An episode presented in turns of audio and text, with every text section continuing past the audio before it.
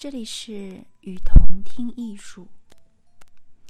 今天开始，我为大家介绍新写实主义。第一期，在克莱因公寓呼吁追寻理解真实的新手法。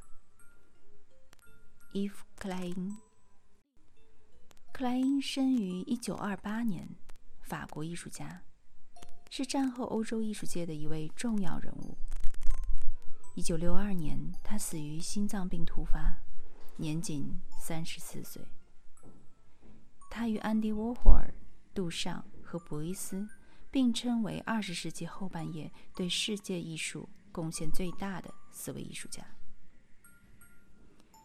一九六零年，艺术批评家雷斯塔尼提出新写实主义，而克莱因就是该运动的领先人物。他是行为艺术最早的推动者，同时也被视为极简主义和波普艺术的先驱。克莱因的双亲都是画家，虽然从小就浸淫在艺术的氛围当中，可是克莱因少时的志向却是要在商船上谋生。除此以外，他还在他还对柔道十分的感兴趣。甚至在一九五二年还去了日本学艺，并在那里待了一年半，算得上是当时欧洲水平最高的柔道高手了。回到法国以后，他开了一家柔道学校，但是他的血管当中到底还是流淌着艺术的血液，所以他在训练厅里挂了不少自己的画作。而从这些作品当中，已经看出来他未来在美术上的发展方向。他这个时候已经开始使用单一的颜色画画了。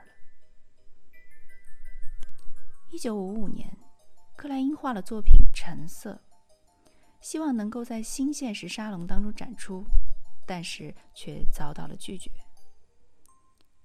两年之后，克莱因在意大利米兰首次展出了他的蓝色系列。这一次，他获得了意想不到的承认。意大利的卡夫卡、迪诺、布扎迪为他吹捧，在报纸上撰文歌颂。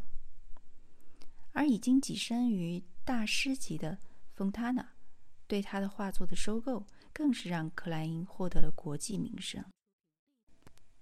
克莱因的蓝色获得了一个专门的说法，叫做“国际克莱因蓝”。International Klein Blue。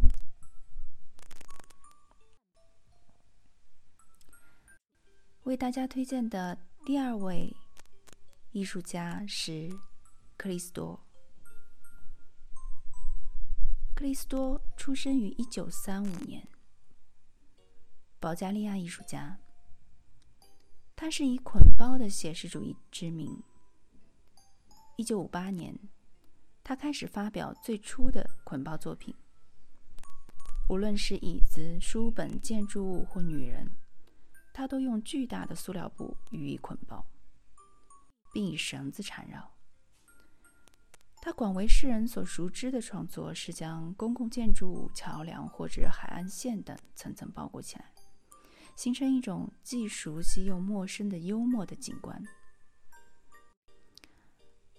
包装本身就是一种对艺术保值美化的过程，而其的捆包作品又往往引人欲睹内部真相的欲望。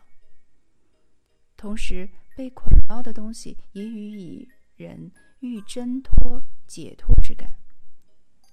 但所谓艺术的价值，只有观赏者才能自己体会，并赋予它新的观感和想法。克里斯多一九五八年和珍·克劳德在法国相遇，后来克劳德成为他的妻子。二零零九年，克劳德在七十四岁的时候因病过世。他们合作创作长达五十一年之久。在妻子过世以后，克里斯多发表声明说，他们的创作作品会继续下去。克里斯多和 Jane Claude 一起创作了许多的作品，是偶发艺术、环境艺术、地景艺术的先驱。第三位艺术家是莱斯，生于一九三六年，法国艺术家、画家、雕塑家和导演。莱斯把和真人同大的印刷美人剪切下来，与阳伞、沙滩等食物配合在一起，做出类似广告的效果，并形成半讽刺性、半抒情性的画面。